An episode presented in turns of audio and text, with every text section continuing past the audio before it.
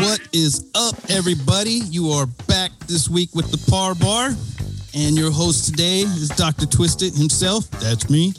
And joining me to my right is Auntie Colleen, Auntie Coco. How you doing? What's up? What's up? What's up? I am always well. How about you? Good. And special guest on the Par Bar tonight, coming all the way from northern San Diego County, southern Riverside County, Ridge NorCal, baby. Hey. Rich Yee back in the house. Welcome back. I'm back. I'm glad. Excited to be here. Stuff going on, so Vince D couldn't make it today. So I'm running the ones and twos, I guess is the way he would say it. But, so what's up, Rich? How you doing, man? How's your week been? It's been a while. Yeah, man. I'm just chilling up here. It's been busy, really busy, and it's just hard, you know, to get everything like kind of, I don't know, like just time everything. And so constantly working or constantly doing family things. And so it's just been, you know, busy. Kind of finally got some structure here going on. And even with the COVID, like picking back up, you know, we've managed to get a schedule down again. The boys started school. You know, they've been in there almost now 3 weeks. That was crazy as hell. They started at a weird time, which is...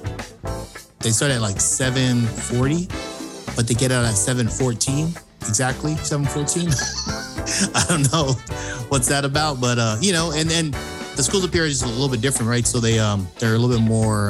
Get out at 7:14. Exactly, 7:14. Not even like a solid number. You know what I mean? So is it like a after school program that they're in? No, that's just the time they decided to let them out of school is 7:14 at night. Oh, sorry, 7:14, 2:14, 2:14. Oh, I was like, God dang, okay, dude. Okay. They're going to school as long as I'm at work. No, my bad. Yeah, 7:40 and 2:14, yeah. So it's... okay, that's like a number, but... Yeah, it's weird. And then, like, the school that they're in is, it's surrounded by, you know, gated communities.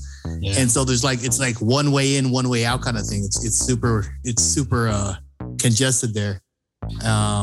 But anyway, yeah, I mean, that's pretty much it, man. Just kind of been busy. Went to the Common Kings concert a couple weeks back. Or was that last week? Yeah, last week. That was awesome. I haven't been to a concert in a long time. It was packed. Right. The crowd was super diverse. There wasn't a lot to... I mean, there was Islanders out there, but there was more than just Islanders. So that was awesome to see. I haven't seen that kind of crowd at an island, like Island Reggae concert, like ever probably. But they were like wiping. How was that venue, dude? The venue's amazing, man. Humphreys is great. I've been there for a couple other kind of concerts. This is the first one where it's like, you know, a reggae concert. I've been there to see like Kaylee Rochelle. I've been there to see Nora Jones, Amos Lee. So a lot of like more calm, right? Where you're sitting down. You know, this one everyone was up and dancing. At Humphreys, you know. Yeah. What's that? More intimate setting at Humphreys. Yeah, but yeah, so it was a small crowd, but yeah, like I said, it was out there. We were jamming. So that was fun, man. It was a good time to watch that live music again. And I guess with things kind of closing down, maybe I don't know, but I'm glad I got to get that one out. You know, because it's been almost 2 years now since I've been to like a live concert. So I know it's horrible, man. It's horrible. Yeah, that's about it. What about you guys? What you guys been up to? Well, so my daughter goes back to school tomorrow. Yeah, it's all in school learning right now. We have the option to actually do the online schooling, but when we looked at the curriculum, it just sucked really bad. It was worse than it's been, you know, for the last year and a half. So we decided, well, we don't want to cheat her out of it. She's going into second grade, so we're gonna go ahead and send her to school. And then it was irritating because we went by today. They sent me an email. They're supposed to have her classroom assignment and everything posted. So we went today. So we went by the school and there's nothing posted. Absolutely nothing. I know that they made sure they let us know what the rules are so we can take them up to the front gate. And then from that point on, they're on their own to find their classroom. They don't let any parents on campus at all.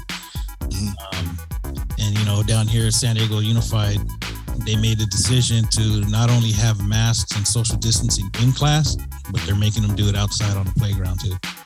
Damn. Yeah, indoors and outdoors wearing masks.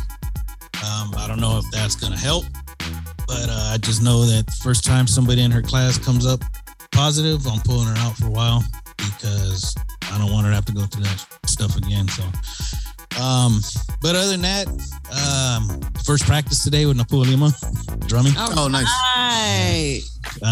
That was cool. I wasn't even planning on it, but I was talking with one of the dads who was going to start today. He was real nervous and everything, so just a little bit of moral support. I walked in there and picked up Tuetti and started, you know, learning everything that the guy was teaching us in the workshop. So, and they're in need. They're in need of drummers right now. So I played around with that. I played around with the fatete, and you know, they said they have a standing pahu that they'll bring in for me if that's what I want. But we'll see. I told them I can't 100% commit because I'm working every other week. Mm-hmm. You know, I'll be off every other weekend for them. So they were fine with that. So that tells me that they need the drummers. Yeah. Which is cool. They're willing to work with me on it. And then, you know, with Cyan now dancing with them too. She's excited because Papa gets the drum for her when she's dancing, which is... No, that's cool. Yeah, that's really cool. So it's what I always wanted anyways. But, yeah, and then other than that, just taking care of labor issues at work. And now I'm on my off days and just trying to get stuff done. I got to finally get busy on my boat. It'll be nice to have done last week to be out there in the bay behind that stage to see Common Kings. That would have been that would have been awesome. Yeah. The weather's been so nice for it too. Exactly. Oh, that's so cool. I love Humphreys. What about you? What have you been up to? Oh my gosh, I have been fucking eating. All I have been doing since from last Sunday to today, I've been going strong with just eating everything in sight. Also, I wasn't here last week because I was celebrating my mom's birthday. That's right. She's 87, so Mummy Woods is still alive, everyone. And she has just reached 87 years. Still kicking ass and taking names. Yes. I mean, I didn't have like a massive party or anything. I just, you know, my brother came out from Indiana, my brother Jesse, and he flew out. So it was just a dinner with just my siblings and my mom. That's good, though. You know, their kids, which is 45 people, you know, in and of itself, right? Because everybody got kids. Don't nobody sleep in my family, right? Nobody sleeps in my, except for me, right? Everybody's got fucking kids got kids. I mean, I love them all. I love all those fuckers. Did they go to bed, but they don't sleep in it? You know, nobody sleeps. Nobody fucking sleeps. I'm like, man, for once, do I need to reward you for getting pregnant? Anyway, but I do. I love them all. It's great. But no, it was fab. I did that and was spent some good time with my sibs. And but since then, I've just been eating everything. I'm all sugar bloated. Do you know what that means? Like, you know, when you, I don't know, Mac. It's fucked up. Outside of that, it's been okay. Just working and trying to get some shit done, but oh my gosh, even today. What's sugar bloated? I just feel when I have too much sugar in my body feels like it retains it all and just like on a very hot day where you just feel like a chorizo's puck, you know what I mean? And you just feel tight and your foot, like you could see your foot is like, yabba dabba doo. You're all, whoa, I cannot put this foot in a pump right now. There's no way. Or I'm going to be looking like this, kind of like just put flats on. Okay. Looking like miniature banana bread in a pot or a pan. I've never heard that terminology, sugar bloated. Well, it is kind of a thing, but for me personally, like I notice if I have an overabundance of sugar, because I cut sugar out for 2 years and I was, you know, feeling so much better, but I'm a junkie, man. I love candy and chocolate and chips and all that stuff. So if I'm left alone, that's really all I eat, right? Like I eat like I can afford it, like I'm in my 20s or some shit. You know, I'm like, yes, I'll just have some Doritos and then I'll go to work in 45 minutes. You eat like a latchkey kid. I do. And because I was a latchkey kid. I am a latchkey kid. I will be one forever. I still am going home by myself with a key. But anyway. Latchkey kids are the most independent people when they get to be adults. You know, we are. That's why. But, you know, sometimes not so much. But it is. If I have too much sugar, my body does feel tight and bloated and my face gets really puffy.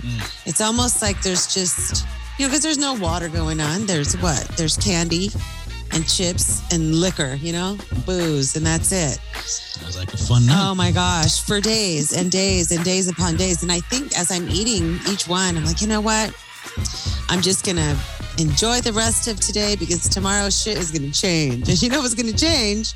I'm going to eat 6 chocolates instead of 5. You know what I mean? Like, I'm going for it. If I'm already there, you know, I'm like, well, fuck it. I'm already here. I'm going to eat it. But, you know, that's not the way to think either. So I do, you know, I get really puffy and ucky. I notice a difference. I did write like a short little blog about just stopping sugar for 5 days, which I did. It wasn't like, oh my God, I have abs. You know what I mean? No, it was just like things were just not as super, you know, they weren't like excruciatingly tight. They were just tight. Right. But yeah, I do notice a difference when I'm off the sugar. So I need to break up with it again. But the more important thing was that I celebrated my mom's birthday and, yeah, that's how my week is going so far. I'm already weekend. It's crazy that you mentioned like kind of like dieting because I just 2 weeks ago I just cut out beef, pork, and chicken. So I'm only doing fish again. So just fish. Oh, that's great. Yeah. Oh man, I feel way better. For real. Way better. I've done this diet before, and it's I love the diet. But it's like the first week is like super rough because I'm always hungry. So I'm like constantly like stuffing my face with like lettuce or like fucking anything. That's good. Peanut butter just to like, just so I can get be full. But yeah, so this is week 2 or I'm just passing up week 2. And man, I feel pretty good. So I'll be joining you tomorrow. Well, you know, because I already had a bunch of chocolate before I came over here. That's why I'm all lethargic and shit. I'm like, oh my God. It really does like sugar high and then you pass out for a while and you're like, oh, all groggy. But I'll be joining you this week. So I gotta clear that shit out. I was even so desperate. I bought a detox tea. I was like, the green box. Yeah, that shit'll clean you out. I'm like, oh my gosh, I do need to do something. Take my vitamins and just kind of get back on it. So it was pretty bad. 7 days straight of just like this. Oh my God. That noise is in my mouth. That was like me in Idaho, but it was alcohol, not sugar. That was oof. Hey, some alcohol is sugar too. I know. Stop bragging. Yeah.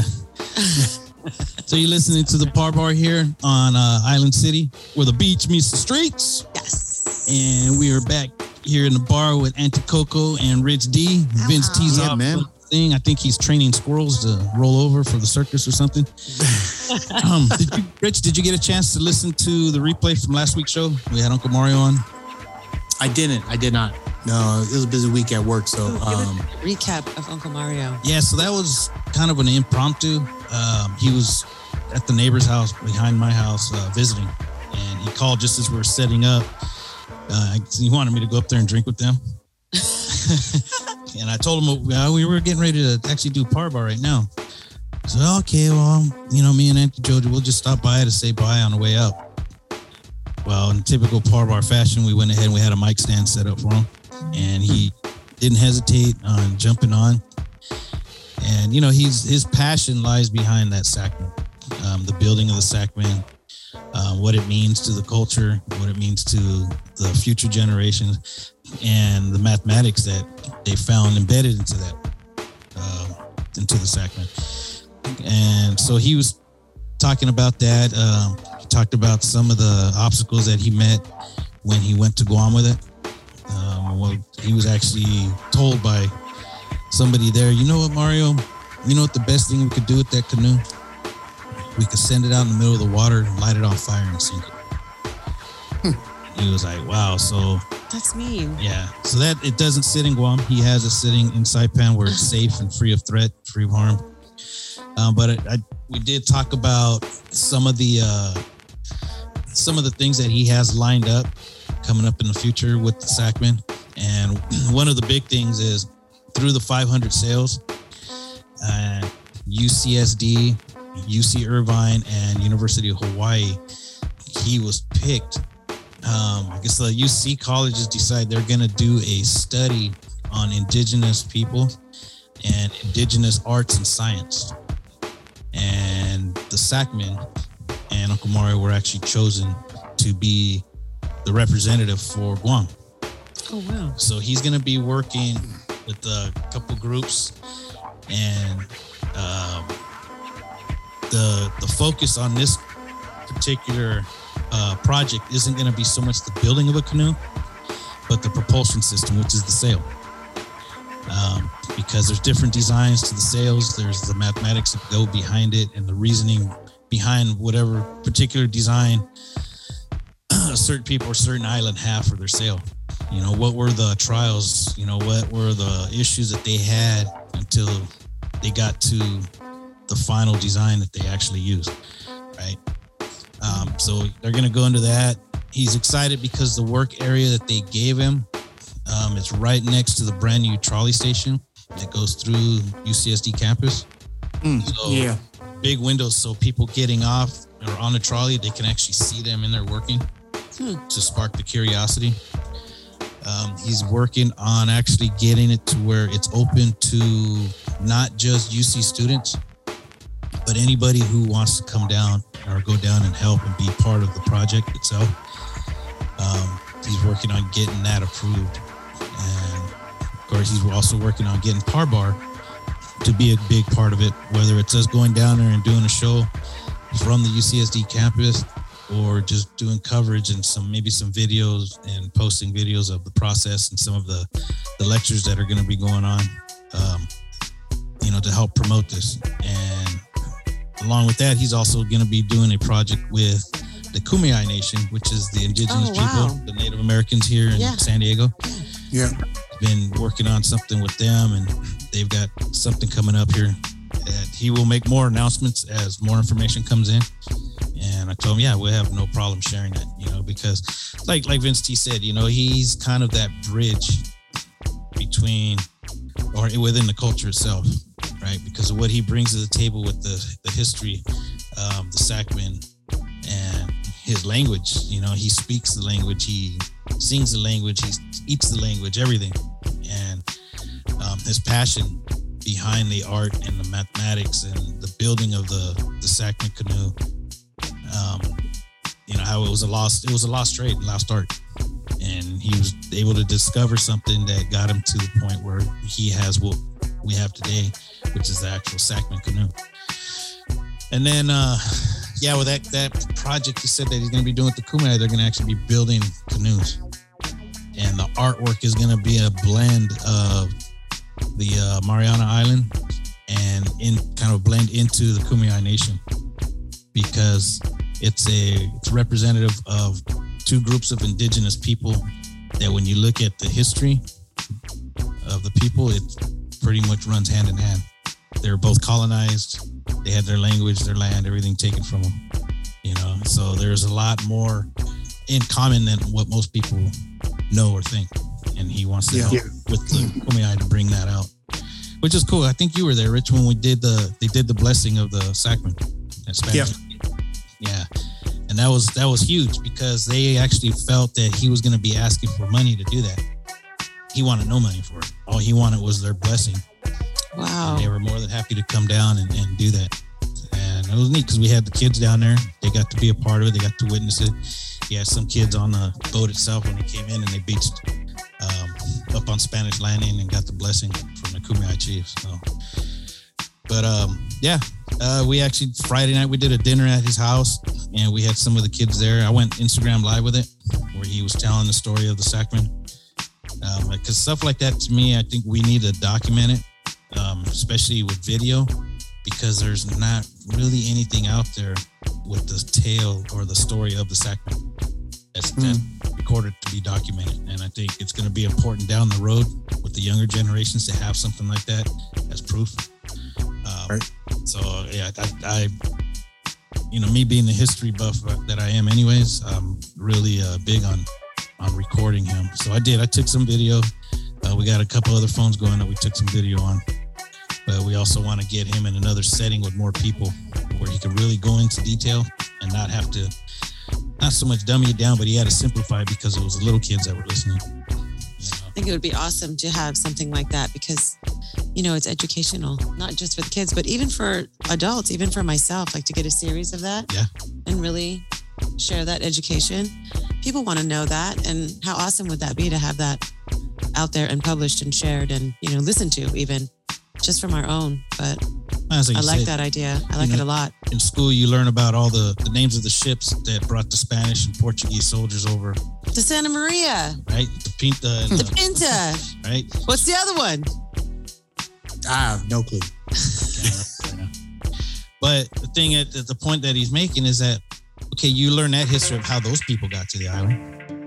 But what's the history of your people? The people that were there already when they got to that island. How did your people get there, right? Yeah. So that's one of the big things that he really wants to explore and put out there and educate people. I want to educate. I'm going to get educated on that. I would love to hear that even more. See how I don't even know. I don't even know my own shit. Yeah, see? Build a tiny home now. That's right. Oh my gosh. Hey, it's almost time to schedule an open house for that. Okay. Ooh. I'm just saying the cantina window it's on and the roof is on. It's looking good. I'm actually going to be shopping to dress up the inside. So maybe we can have an on location and check it out. I mean, hopefully it'll still be there because this one is sold, but and we already have a pre-order for a new one. So catiny.com. Yeah.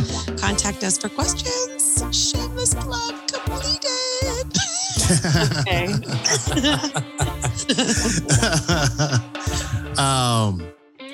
So we were talking a little bit before the show on the gas tax, the one that we have proposed for California, correct? Yes. I need to know more about the gas tax. Yeah. Tell me. And why is it? Krista, do you want to break this one down? Could you just give me a Cliff Note version? So it's a tax per mile that they're proposing to implement on taxpayers here in California. Right now, there's already a 2 cent tax. This would be another 2 cent tax, 2 cent per mile, which actually comes out to 4 cents a mile that they would tax people. Wait, a mile on what? Like driving your vehicle. So they would. So we're gonna have to pay to drive our vehicle now? Yeah, by mile. Isn't that insane? How do they know? Like, how do they know where we're going? What do you mean? We have to fill out a card or something? That right there, I don't know how they're gonna track that. I really don't. I'd have to actually read into that more and see how they're actually gonna track that. Well, probably when we report it for at the end of the year. Yeah. Well, a lot of entrepreneurs will probably do that sort of thing because their mileage is part of their income, part of their taxes, right? To help them. But what if we're just back? If I went back to work, I would have to track my mileage to get to and from work and anything else that I was doing. Yeah. And then what is that part of your taxes? It would have, like Rich said, it would have to be, that would be what you would have to report, I guess, at the end of the year. And then you would pay the tax. Oh, there, I'll break it down a little bit. This is on ktvn.com. Okay. California lawmakers are considering a per mile tax. It would raise money for roads and bridges by replacing the state gas tax with a fee based on miles you drive. Carmen Smith is one of the many Southern Californians who drive a hybrid or electric car, most of whom paid more for their cars than they would have otherwise to get that better mileage. Now the California legislature is looking at a voluntary program maybe, but that's how it always starts, right? Voluntarily, and then it's a mandate. That would eliminate the state's gas tax, which currently stands at 52.9 cents per gallon, second highest in the nation, behind New York. Instead of Institute of Vehicle Miles Travel Tax, a VMT, the idea is that tax people per mile they drive. They're going to tax us per mile that we drive at the end of the year, then are they going to give us free gas for that? So I'm going to have to pay for that, right? I'm going to have to pay for the gas in my car, and then I'm going to have to pay for every mile that I drive that car. But if we're all going to have to do that and we all have to pay some kind of tax, then we shouldn't have to pay for the fucking gas. Right? Because then it's no big deal. Then it's go fill up your car because you're going to have to pay for this anyway. Right. Because, that's the mile. You need the gas to clock those miles. So you're either they had this. The whole idea I think behind it, right, was initially they wanted California to go green, so they want you to buy those electric vehicles, right? And you'll get these tax breaks, right? Well, they start realizing Californians were okay, cool, we'll start getting these vehicles. Okay, they start doing it. Once you have 20-30% of your your population now in electric vehicles, right. They're realizing that the gas tax isn't making the revenue anymore. Right. So now they're like, okay, well, how are we going to do this? Okay, well, we'll move the gas tax and then we'll just attack on a per miles tax, which is ridiculous. That's completely ridiculous. Well, it's ridiculous, especially coming after they just raised the taxes on the gas again. They raised the DMV fees, and all that was supposed to go towards road improvements. What happened to all the money before all the road improvements, all the half-assed road improvements that they're doing and that they're not doing? I mean, yeah. California pays a lot of taxes. We even have taxes on SUVs that we don't really need, that nobody else pays except for California. I mean, it's very expensive to live here and all of that other shit. Like, we shouldn't have to pay anything more for these fucking roads. And I think that's ridiculous that they're going to give us a mileage tax, which means they're going to maybe even leverage the mechanisms in our vehicles to kind of do some sort of tracking. Although I do still think that that's an invasion of privacy, right? I don't think that they can actually do that. They can see how much you're driving. But of that, I could say that, you know, oh, well, I only drove 2 miles of that for work or for anything. Yeah. I mean, everybody could lie and just say, like, I'm not going anywhere. A lot of it would be believable because a lot of people are going to be working from home now. But, I mean, that's... I think you mentioned this not too long ago and you said, get ready for something. And I really thought you were just talking about, okay, the price of gas is going to go up again. Like, I don't fucking know how much a gallon of gas is. I need the gas. I'm going to go get it. It's expensive. That's what I hear. That's great. It is. But the per mile, I think that's going to take a very long time for them to implement unless they already have planned for doing. Well, it's already in the process of being voted on. So, oh my gosh. Vote no. Why would you want it? Why would anybody? And how did this make it? How did this make it all the way to it can be voted on? It's what happens when you're not woke. Yeah. No, you know, it's... It's what happens when you're depending on the person. It's kind of... It's depending on the person. It's kind of the perfect segue into something else that we want to talk about, and that's the recall of California Governor Newsom. Right? Yes, bye, bitch. Yeah. Sorry. You know that they're for saying that. They're saying that the leading candidate right now, on the opposition side, which would be the Republican Party, is Larry Elder. Yeah. You know Larry Elder, he's a radio show host. He's a strong Republican. He's really against labor. He's against the minimum wage. He wants to take away the minimum wage. He said it several times and you know, but what do we do? So it's going to be do the recall. You have somebody come in. They're in for a year, and then they have the whole campaign for governor of California all over again, and see who we end up getting in. But I mean, right now when you look at what's been happening, it doesn't matter what governor is in that seat, what person's in the seat of governor of California. It seems like we get screwed no matter what, right? And what's the name of that person? Richard, you brought him up, and I can't remember his name. Which one?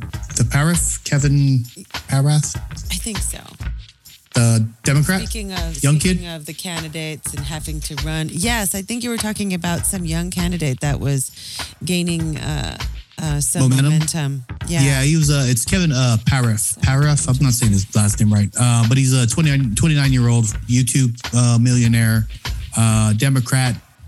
But he's really like at least for what when he talks, he seems like an old school Democrat, more like a centered person. But I'm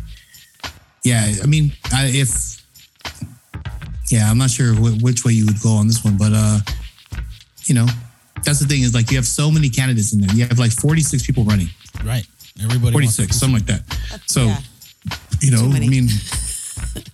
I haven't even seen a debate yet. You know, like people can talk and do their talking points, and that's what I would like to see. But I saw one debate. It was Kevin Faulconer, former San Diego mayor, John Cox, who's I think former county advisor or something for San Diego, and then some younger cat. It might have been the one that you're talking about, Rich. So it was only, but it was only those three. Hmm. It was only those three that they were having this debate, but. And actually, I thought between Faulconer and Cox, they had some really good points. What they envision, what they want to do. You know, yeah. Obviously Cox is talking about driving down taxes, cost of housing, you know, the gas, everything, because Californians are just taking it in the shorts on a regular. Right. And, you know, how do you get there, though? That's the thing, you know, like I'm not a politician, man, and I'm definitely not a financial wizard or anything or an economist, but how the hell do you get there when we are where we are now? How do you turn that table to get us in a place where people that live here can afford to live here again? Because it's not going to happen overnight, right?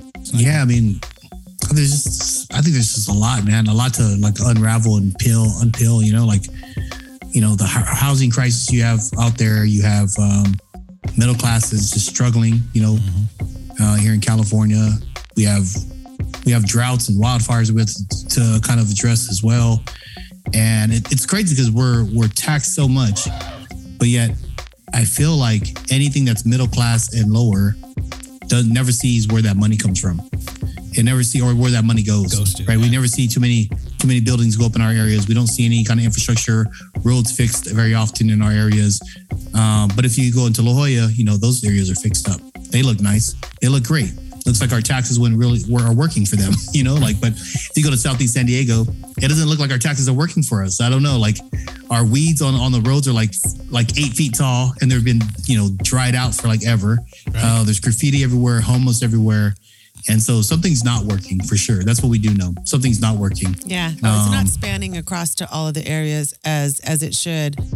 Yeah. With the money that's coming into the state. But with what you said though too, Rich, like, you kind of have to take a look at the local government, though, too, right? Yes. So when you when you look at a representative for an area district, right? If that district is exactly how you describe, which it is, you know, the roads are just trash. You drive down the road, and it's like if you have a filling in your mouth or a cup of coffee, man, you're spilling it, or your filling's gonna fall out, right? Same thing: weeds, homeless, graffiti, just rundown shit, and all this money that's supposed to be coming in, where's it going? Well, what's that district representative doing? What's the city representatives doing to get that money into those areas? You know, it's where are their calibration meetings happening? How are they collaborating and talking about what's happening or what's not happening in this neighborhood or that, you know, especially if there is supposed to be some sort of allocation of funds to each of these areas, regions, or wherever, or however they have it organized. Mm-hmm. What's happening between, but the trickle down effect to where everybody does get all of their budget numbers. What's happening in those negotiations or in those conversations and in those meetings with those people when that money gets passed? Let's just say theoretically that each, you know, city or each town that has a mayor, okay, even, right, or whatever, and each of these spots gets X amount of dollars. Like, obviously that happens. It happens somewhere. There's an exchange. I'm going to get real elementary, but there really is some sort of financial exchange for these areas. So what's happening in between that, when that exchange is happening, to go out and do that. And once that happens, does anything change? Do people change their minds and kind of go, well, we're going to do this with it now instead? And can you do that? Because, you know, for many years, we've seen things under construction, you know, like you said, in some of the neighborhoods where we see those blockers up. And they've been up there for years, you know, the partitions and the orange squares with, like, you know, the guy with the shovel and be careful and all that shit, you know. And it's like, this has been here for a really long time, but why?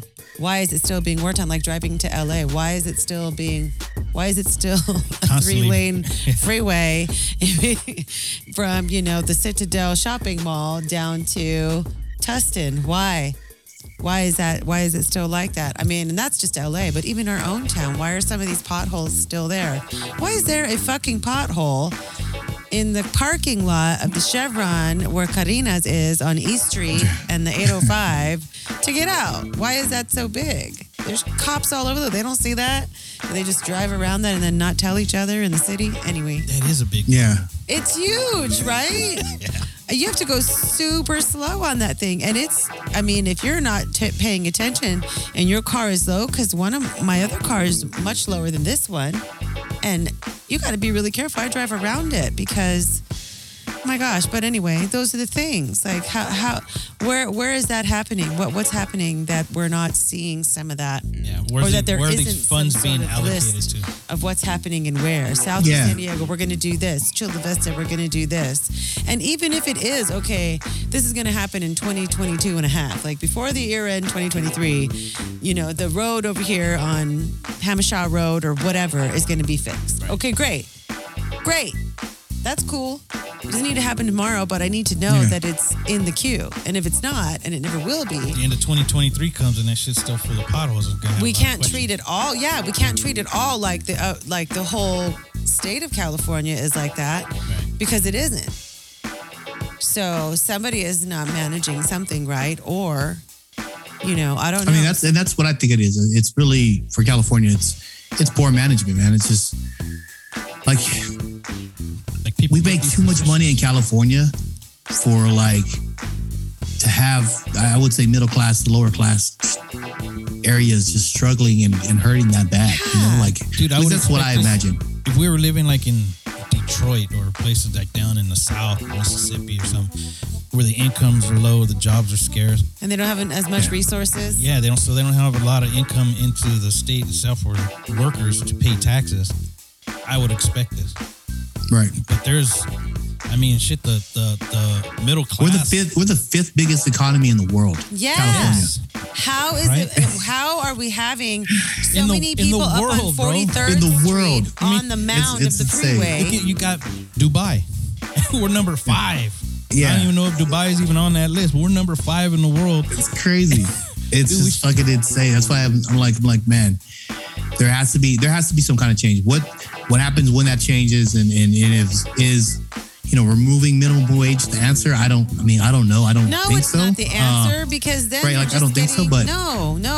answer is you know how to make $400 it's definitely not putting $20 or $15, $17 at the minimum wage when you're having people rest on that amount of money, and that's why, I don't make enough because this is the only job I have. I'm not saying that people aren't trying, but you make it too easy, and then they just get comfortable with that. Those jobs, those minimum wage jobs, theoretically, and this is, now I'm fully dating myself, and this is just my own philosophy of how the generation I come from, but, those jobs are meant for us as springboards to learn how to do shit. You go and you work at McDonald's or 7-Eleven with your friends when you get that, that age where you can all have 4 hours job and you just think it's so exciting to get your paycheck because you're going to go out and buy your own pair of Jordans or something. Do you know what I mean? And it's not meant for you to this is the only job I'm going to have. And however, on the other side of that, there are people that don't want to have those jobs and there are people that really want a job. Any kind of job, they don't have a whole lot of skill, they don't have a whole lot of education, that's okay. So there's a fine line, but I mean, if we're just going to up that so that people can afford to live here, well, what else are we doing then? Are the people who are getting those jobs trying to do anything harder, getting that higher education or something else that might be required to get ahead? Because it's not hard to get a job. It's really not that hard to get a job. A career is a totally different thing, Yep. But a job is very easy to get. So for us to say that that's the issue, so that people can start living here again, no, it's actually not. It's kind of managing what we have here and what's available to us. Like you said, some of those other states, that are in rural part of their own state. They don't have a 7-Eleven on the street, down the corner, or to do any of those things. That's a job. But do you know what I mean? We have too many things going on here and people coming here and visiting here and dumping money, sans COVID time, but into these nice hotels that we stay in, to come visit this place. There's plenty of money going on here. Let's just, I don't know. I don't think that that's the answer. Like building more houses, affordable housing, keeping them keep the minimum wage wherever it's at, $15. I just think it's weird that someone works at McDonald's and makes the same as a paramedic. You know what I mean? Like, yeah, Dude, so that's the thing, right? Teachers still are not paid enough. I'm sorry. I know the athletes make millions of dollars, but what about the people who fucking taught them? Those are the people who are under stress. These people over here taking knees and Bentleys and shit like that. So if you look at the demographics now when it comes to these minimum wage jobs, right? Let's talk fast food. Let's just use fast food as a perfect example. Back in the day, you walk in a fast food. Your high school buddies were working at a McDonald's or a Jack in the Box, and they were hooking you up. It was fun. And it was that springboard job. Yes. It was never meant to be a fucking career. This is the job you get because mom and dad say, hey, you better get yourself a job. If you want to buy them Jordans, you want to buy those name brand Levi's and not those Toughskins, you need to get yourself a job. So you go out and you do that. But when you look at the demographic now of the people that hold those jobs, it's not so much the high school kids anymore. Mm-mm. Right. It's middle-aged to older women. Yep. Whose husband is working a job as a landscaper or in construction. Ethnic women. Right. And even with the income that he's bringing in, it's not enough for them to get by. So now mama has to go outside the house and work. And what skills does she have? Well, she doesn't really have any other skills besides cleaning or cooking because she's domesticated and that's all she knows. And if she can't get a job cleaning rooms at a hotel or with a cleaning service, she's going to go to fast food. She's going to go there anything. She can learn. Yes, something. And she doesn't necessarily have to speak English. Mm-hmm. And they get there and that's the job that's helping them to feed their families. And because of that, you have these people that say, well, how can they live on that wage? Right. We need to increase the amount of minimum wage. No, we don't. I appreciate the gesture, but the outcome down the road, it's going to hurt everybody else. We get screwed enough as it is with taxes. And now because we're going to increase minimum wage over here because they want to use that job as their career, we have to pay even more. And when you walk in there now, a burger that used to cost you $2.50 now costs you $5.50. Yeah. Bro, so expensive. I know. And hey, that's not to take away from the people who actually have made some of these fast food restaurants their careers. I mean, that's different. There are people. Well, if you're moving your way up the rank in the management. That's different. Right? Yeah. But I get what you're saying. And that's the fine line that I'm talking about, right? Like some people don't have those skills to go out and do anything. So they're going to, because they need those jobs. They want those jobs. Now our lazy-ass kids don't want to do anything because they don't need to get a job because they don't want to, because they can be influencer. Well, so with that being said, man, I'm looking at the list, and so when we talk about one, I think once again we'll go back to the governor race. I'm for Newsom out. I'm not sure how far right you move, but I think it'd be nice to have some kind of balance here. A little bit, some red tape cut off from small businesses and builders, home builders, for example. If you want to start a business, you shouldn't have to go through all this red tape and regulations and taxes and fees just to start a business as a small individual, man. It's ridiculous, and it's only in California. Yeah. I mean, a good example is with Island City Gaming, which we've started.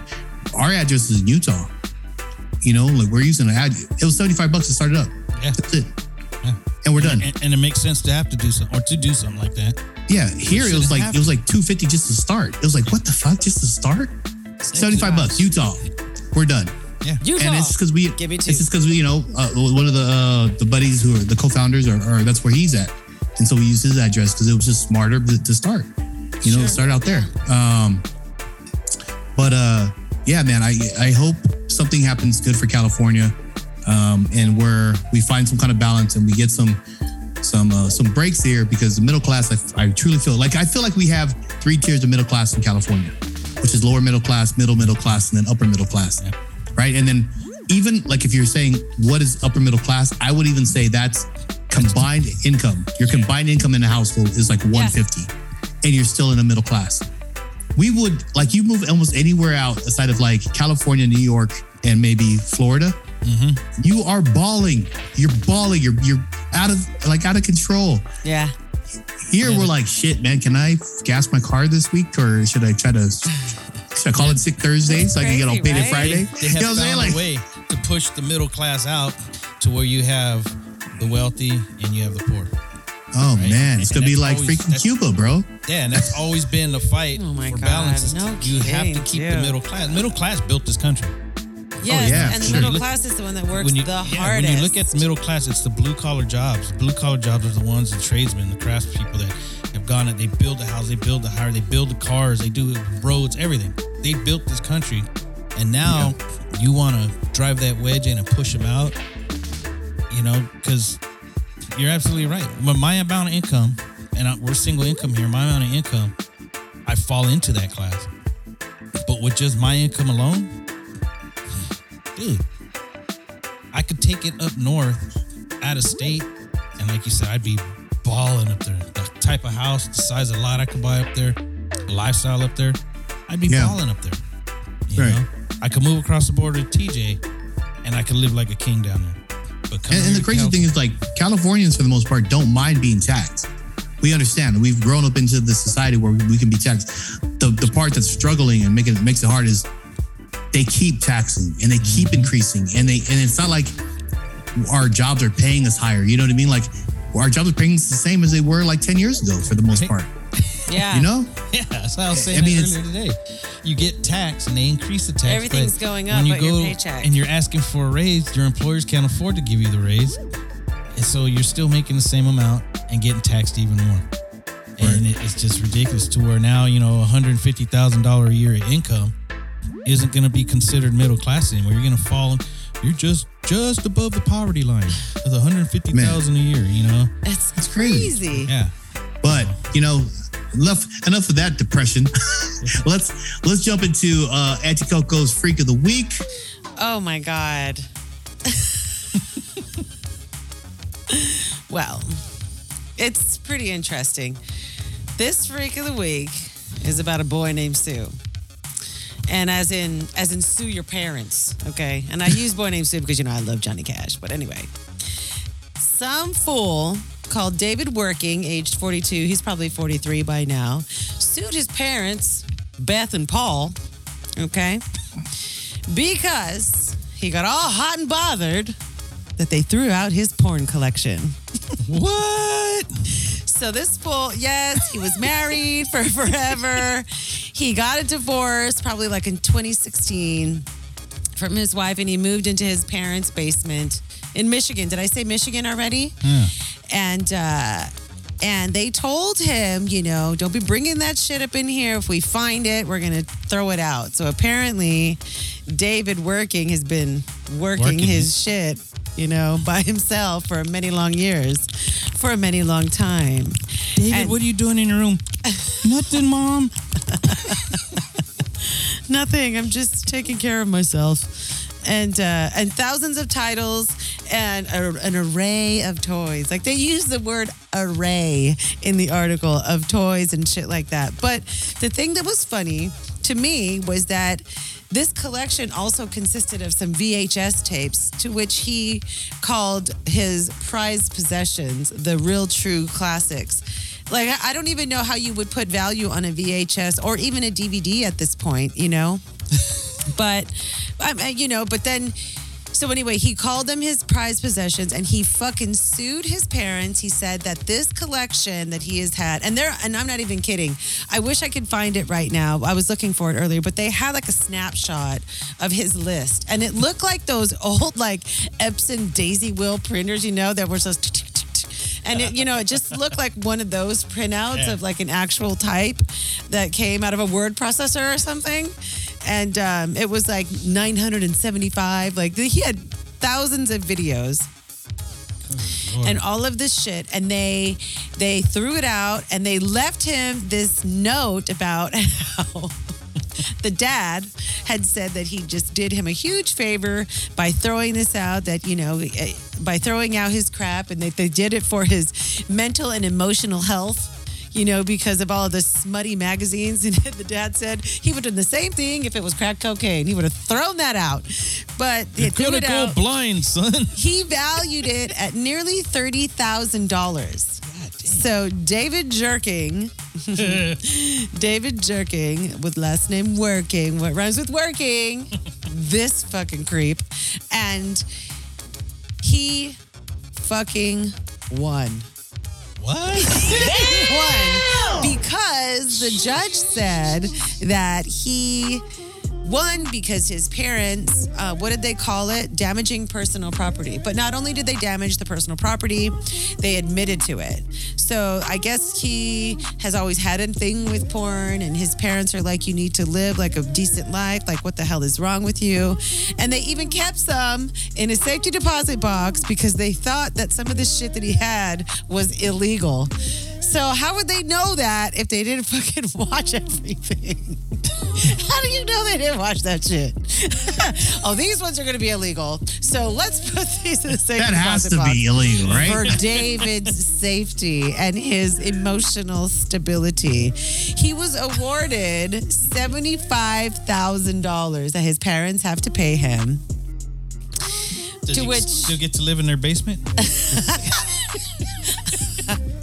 I don't even know, man. I don't know, but $15,000 of that was for his attorney. So, I mean, can you imagine? Like, this is personal property. Doesn't really matter what the property is. Well, I guess you're right about that. But the fact that we know that it's his pornography collection is kind of creepy. Well, you know, I mean, how do you sue your parents for one, and then you sue them over that? Well, you know, he can never go to a family reunion ever again. Nobody will want to shake his hand. Or like, what are you watching? What are we going to watch right now? You know what? I'm good. I don't need to watch any movies over here.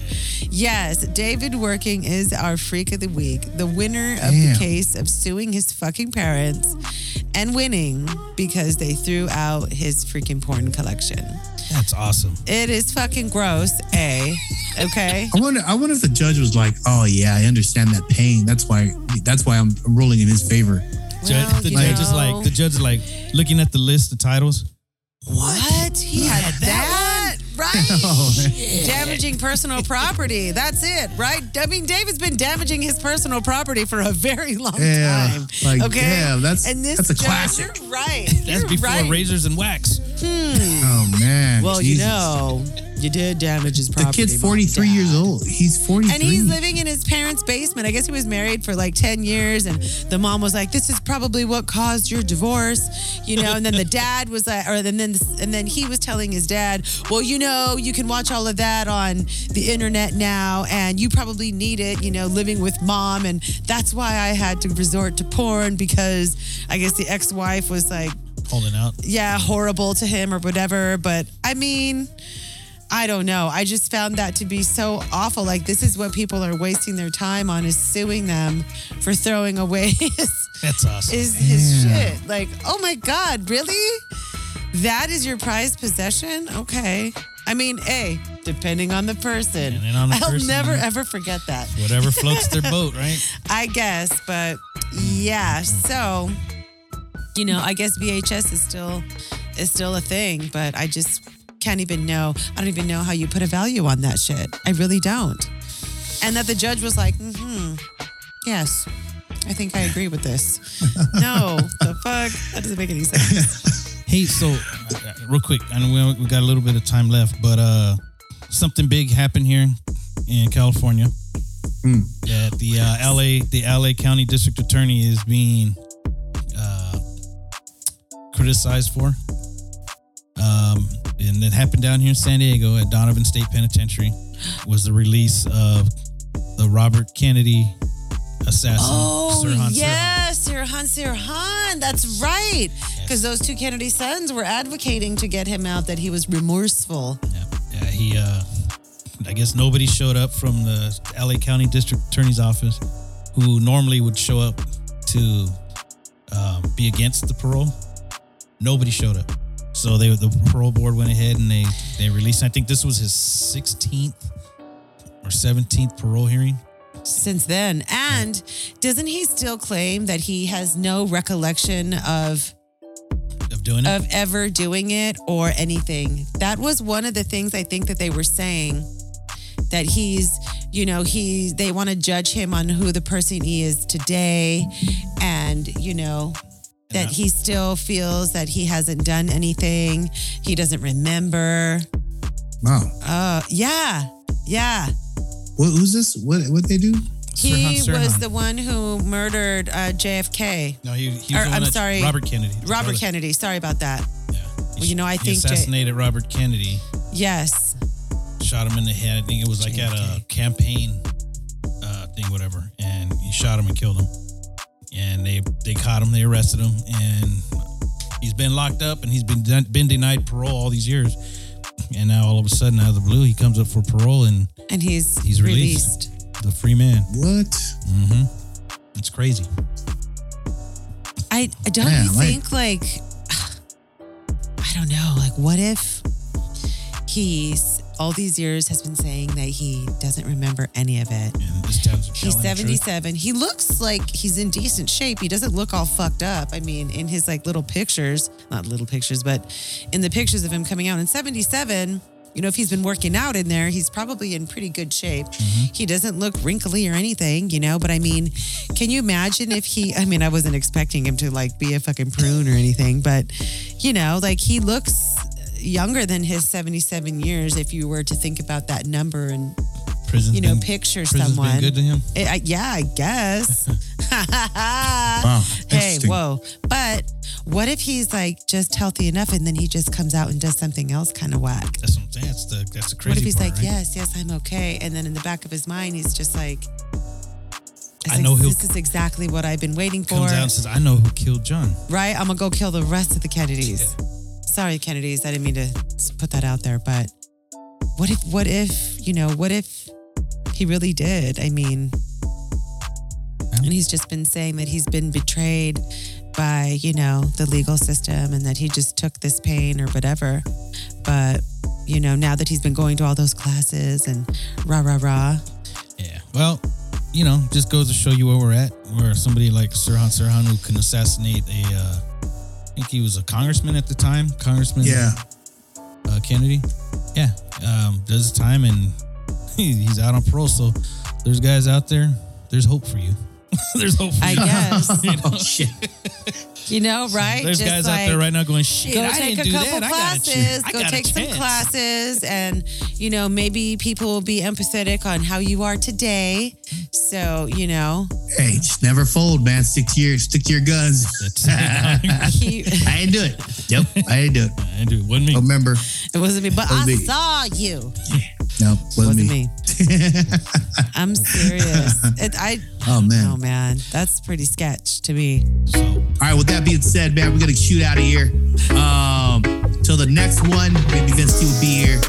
And yeah, once again, you're on the Par Bar with Island City.